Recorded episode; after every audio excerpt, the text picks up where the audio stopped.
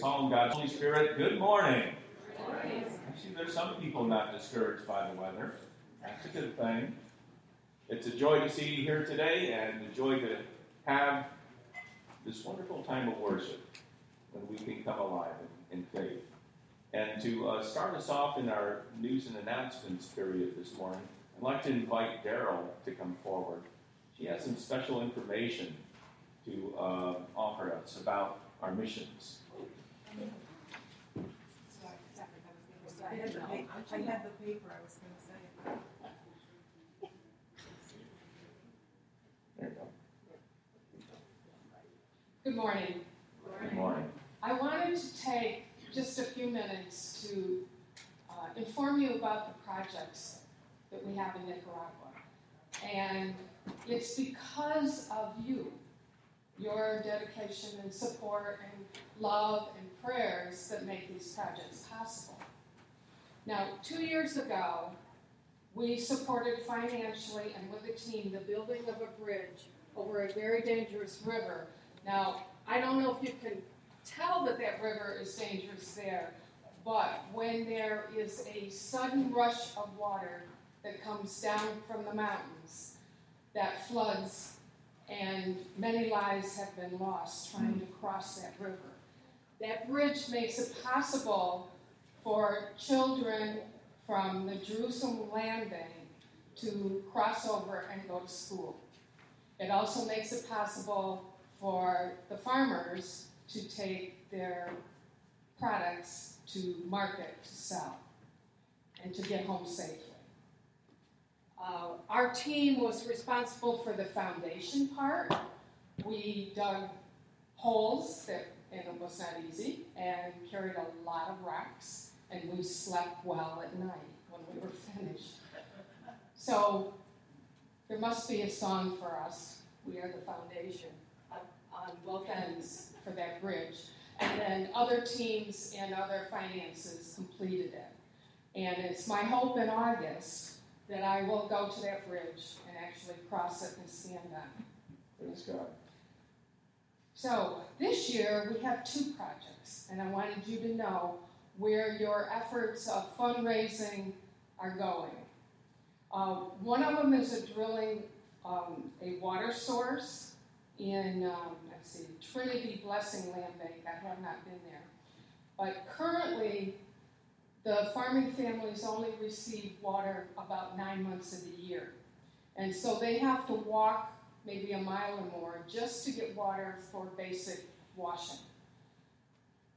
There is a water source, and they have started to dig to get to the water, but they hit hard rock, so it needs to be drilled.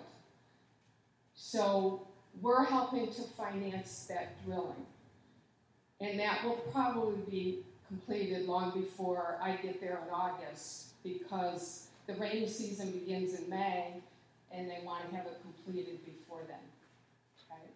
So even though I'm not, or our team is not a part of that actual um, digging for the water, um, we plan to visit the land bank and the families that are going to profit from this. So there's that follow up.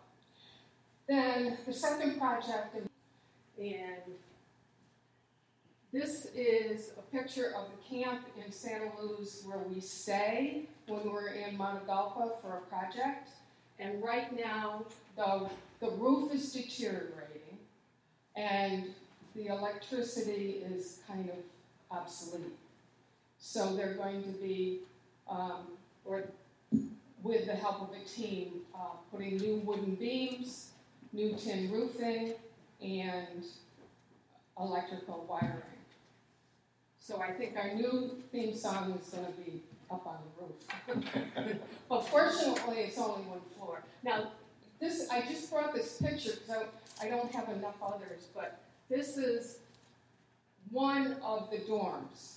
There's a nice front porch there where we would often meet, have meetings, we'd eat our meals, and it's a good thing because many times it's pouring out, so you want to have some kind of cover. But that particular dorm holds about six people. Um, to the right, there's a, a, a cooking building where they fix our meals.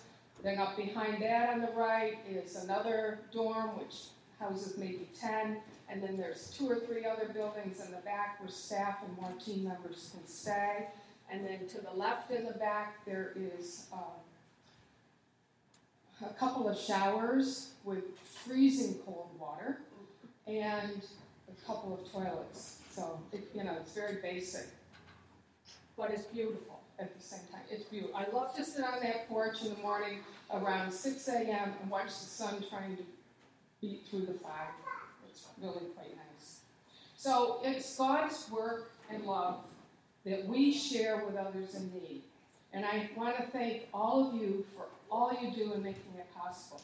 Whether it's buying a pancake breakfast ticket, which Jeannie and Chris now have, which um, that's a support. If it's renting a table at the vendor fair and tag sale, or at least coming and shopping. In the future, we might have T-shirts. You know, all these things. You are making these projects possible for the people in Nicaragua, and I want to thank you. Thank you very much, and thank God for all the good work that you've done and that many of our people have done in support of people in Nicaragua and this community and around the world. for one family in Christ. Um, speaking of pancake breakfast tickets, we do have them, We do, and the date is again May twelfth. May 12th. May 12th, pancake breakfast. Be there, spread the word. And with that, let us transition into worship.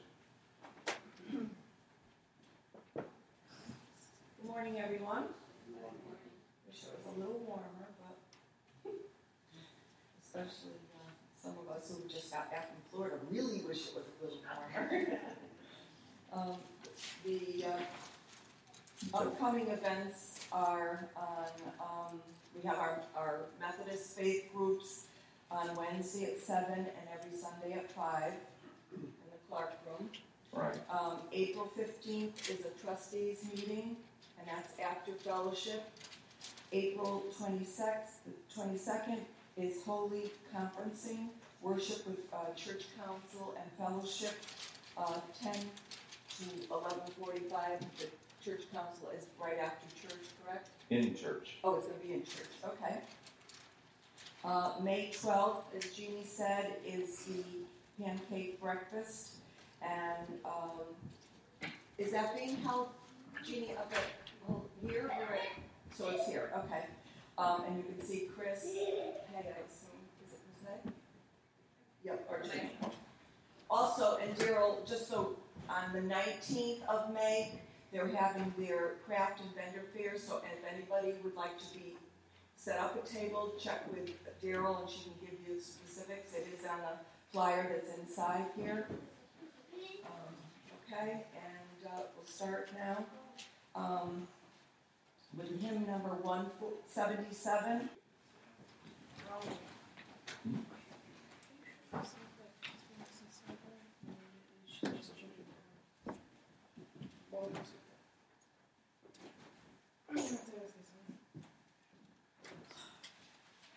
You ready for the sermon, Jess? Yes. Thank you. Would you pray with me, please? Gracious, loving God, we thank you for your living word that reminds us that we really are related to you. We know this because you speak to us in our hearts, and we feel your presence in our hearts the way that we feel the presence of our loved ones. So we know that you are there and that you love us. And so may the words of our mouths and the meditations of our hearts be acceptable unto thee, O Lord, our rock and our redeemer. Either through us or in spite of us, speak to us, thy people, we pray. Amen. He is risen. He is risen indeed. Oh, I got you trained. Well, you know, with the slow spring here, and uh, we've got tulips and daffodils finally blooming this week, but I think we can maybe because of that leave, he has risen a little bit more easily, right? But, you know, maybe the, the slow spring is actually a good thing for our faith. Because when the weather is warm like it was yesterday, It's easy for Easter joy to come and go and fade, like the petals of a tulip on a hot day. But this year's weather, maybe it encourages us to make the transition into that warm Easter sunlight just bit by bit. There's no reason to let go of Easter quickly. It took many years for the first Christians to make sense of it, and there's no reason that we shouldn't take our time making sense of it either. This week, we heard Luke's story of the resurrection of Jesus. It fits with the other gospel stories of Jesus rising from the dead. But Luke's version focuses on the very personal nature of Jesus meeting his disciples after the resurrection. Jesus has conversations with them on the road to Emmaus. Jesus sits down with them and eats bread and fish with them. And most of all, Luke refers to the disciples of Jesus as a group again and again. They. For Luke, the resurrection is a personal encounter with Jesus as God made a whole community of believers experience his presence together. Often I hear people saying that faith is a personal matter. In our modern sense, this seems to mean that faith is a private and individual matter, something that we can claim as an individual belief and not be bothered with having to connect it with other people's beliefs. Perhaps we think of faith like a personal pan pizza, made up of the same ingredients of other people's pizzas, but made just the way that we like it, with just enough to satisfy our own appetite. Problem is, as Christians, we seek faith in a God whose idea of personal is not at all like our modern sense of personal. The God revealed to Adam and Eve, the God revealed to Abraham, the God revealed to Moses, the God revealed to the prophets of Israel, the God revealed to the world as Jesus, the Christ, the God revealed to all people for all time, the God's Holy Spirit. This God is absolutely personal and absolutely not individual. God is family Father, Son, and Holy Spirit. And God calls to us in God's Holy Spirit to become members of God's family, children of God. Words like family, children, father, son, they can be comforting and strong images for many people when they think of their relationship with God. People like that might think of the best parts of their own families, or at least the best parts of families that we wanted to have, like maybe those that we saw on television when we were growing up. But our families aren't perfect, right? Some of our families are far from perfect. Abusive parents, siblings, and relatives, family members who just don't seem to grow up family members absorbed in personal satisfaction, family members trying to find an authentic identity that contrasts with their family's identity, and family members who just have a hard time coping. All of these and more. They remind us that to be called into God's family by the risen Jesus and God's Holy Spirit can be a major challenge for people. With God, it's personal and personal relationships in a family are challenging. I wrote a, a, special translation in your bulletin for our reading from the New Testament letter, 1 John 3. And I did this to help us accept that the risen, the risen Jesus on a personal level, in ways that are maybe a little bit more in tune with our modern ears. In the original languages of the Bible, most things in the world including things that were not alive were either male or female. Things that didn't have gender were often groups, like children, or where groups gathered, like temples. Strictly, think, strictly speaking, everything in their world was personal. Either something was or was for a male, a female, or everybody. So when it comes to talking about God, God had gender not necessarily because God was supposed to be a man, but because God was personal and had persons Father, Son, and Spirit. And this reflects how households in the time of Jesus were organized typically. Most property was owned by men, even though the women ruled the households in many ways. And in today's world, of course, many households are not organized this way. In our nation, women are as free to own property as men. And many households are organized around women, with many women responsible for their children in the absence of their fathers. Now, does this mean that the God revealed in Jesus Christ does not invite these families into the kingdom of heaven? Of course not. But it does mean that we need to work a bit harder to understand who we are and who others are as children of God. The writer of 1 John 3 said, See what love the Father has given us, that we should be called children of God. In a world where blood relationships determine your life, in a world where a fatherless family was often a family without the means to survive, this sense of being included in God's family by the love of God was a huge, huge deal. Anyone who felt that God had shut them out because of family failures or their failures had a chance to be a member of God's family on earth. 1 John 3 reflects the personal relationships that God calls us to in Jesus and not the genders of those relationships. Our special translation shows us that being a child of God is about one important thing God's love. Amen? The special translation replaces the he's with God. And you can see how this relationship with God isn't about God as a male head of household. It's about, or about the inheriting male of the household. It's all about God's personal family love given to us through faith in Jesus Christ. Now, if we have a strong sense of love from our own Father, a sense of protection and provision, then this image probably reassures us.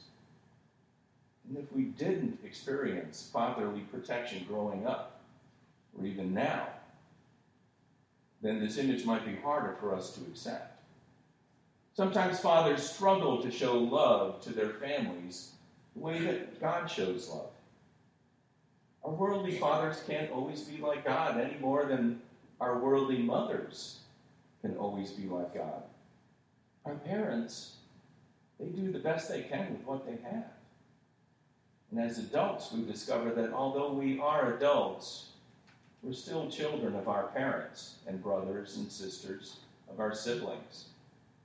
Time and circumstances don't erase those sorts of relationships that we have. They are what they are. But we can become who God wants us to be as members of God's family. Now, I don't think any of our family situations, whatever they are, were unknown to Jesus. If we look at the Gospels, Jesus is constantly caring for broken families, families with challenges, families with illnesses, and very often people completely forgotten by their families. And so we should take comfort that Jesus was the very first one to offer us the image of God as the best family that we could ever have. In the words of life of G- and life of Jesus, God wanted to offer the world a new relationship with God that would not leave anyone out of God's family. God the Son, Jesus Christ, didn't come to us in fancy clothes and jewelry, typical signs of a son who would inherit his father's fortune. God came to us in Jesus Christ as the most humble of people, taking nothing but daily bread, giving everything that he could, including his own life, to make sure that the whole world would be inheritors of God's kingdom. Jesus revealed his full glory to us only when it was available to everybody as the risen Jesus. In the risen Jesus, God's love became personal for everybody, even us, forever. We have a God whose love we can trust absolutely and personally because God has given us everything in love, even God's own life on a cross, absolutely and personally.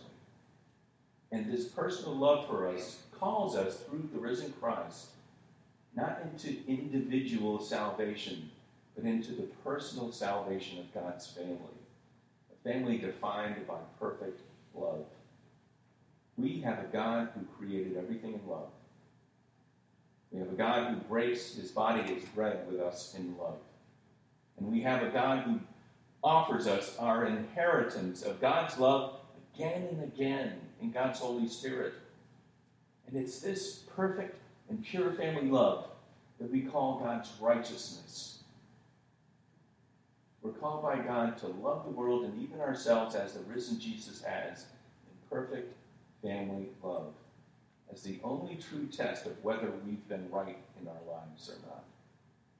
When we give and receive this family love and this love alone to the whole world, undeceived by the world's temptations, we receive the riches of peace and safety and comfort that God has prepared even for us personally in Christ. You matter personally to God. You always will. Because with God, it's personal, and it always will be children's family, children of God's family in Christ. Accept God's family love. Offer it to your own family and to the world, now and forever. Amen. Our hymn of response is Precious Lord. And children of God, pleased to be a member of your family. It's time now for the prayers of the people, where we remember many people in God's greater family. We have a, relatively short list here, uh, and it's a joy. Um, I want to, to lift up uh, the people of our mission village in Nicaragua that uh, was so kind to lift up in her statement earlier this morning. I think it's important for us to remember that this phrase, children of God, sounds empty until it's real and physical and present and active in our lives and in our hearts. So uh, I praise God for all the mission work that this church does. And uh, let us pray for all those people who need it. This week, I especially pray for the young families of our community. Um, I've been involved in, in ministry with a number of young families who are struggling to make ends meet. And let's pray especially for the young adults in our community.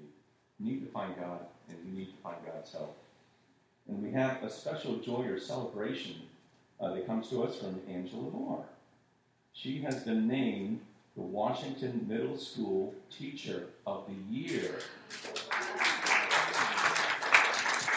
That's just awesome. That's just so wonderful. Praise God. I And- go there. Hmm? I go to Washington Middle School. Yeah? Does she rock? I never had a teacher. Then she rocks. That's what you're saying, I, right? no, I actually don't really know what she does. Okay. I never really had her. Well, I've got good news for you. Apparently, people think that she rocks. Well, And- most of us should get teacher of the year. Exactly. Um, I would also uh, lift up this prayer from our community. Please pray for my son Mark as he struggles with drug addiction. He is in rehab as of now, but please pray that he gets the Lord to guide him. And that's thanks from Cindy.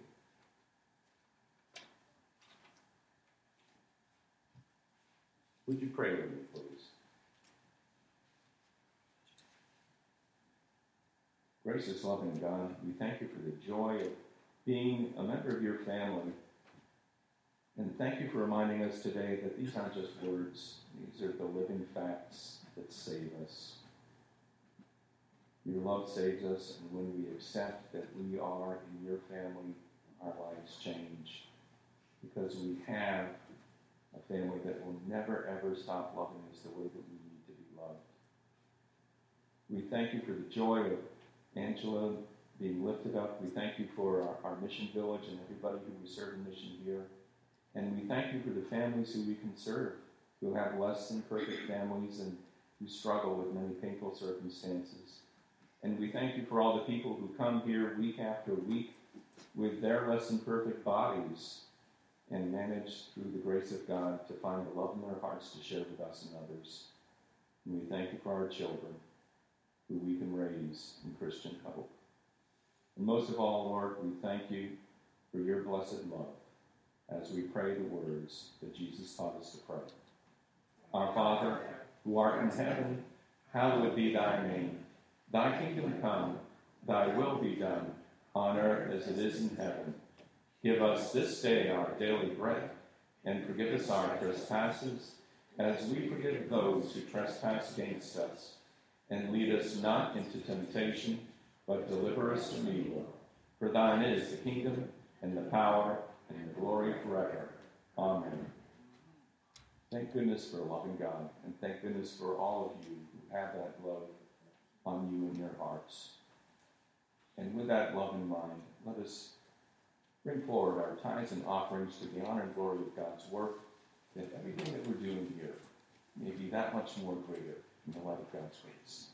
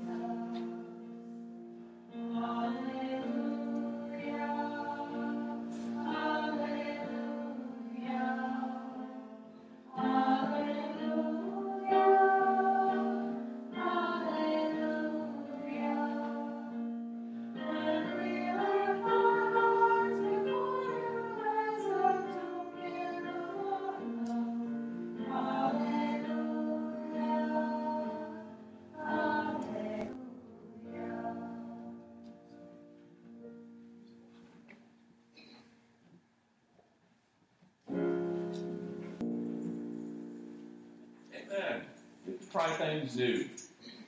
Well, thank you for a beautiful worship. We have a charge to keep, which will remind us how to be children of God this week. Let's say it together. God came to us personally in Jesus Christ so that we may live together in God personally as God's family in Christ. Let's start living lives that invite the God who saves us personally to live with us, beside us, together, right now. Amen. And now, may the Lord bless us and keep us. May the Lord shine God's face upon us and be gracious even to little old us. And may the Lord lift up God's countenance upon us and grant us peace as God's family now and forever. And may God's family say, Amen.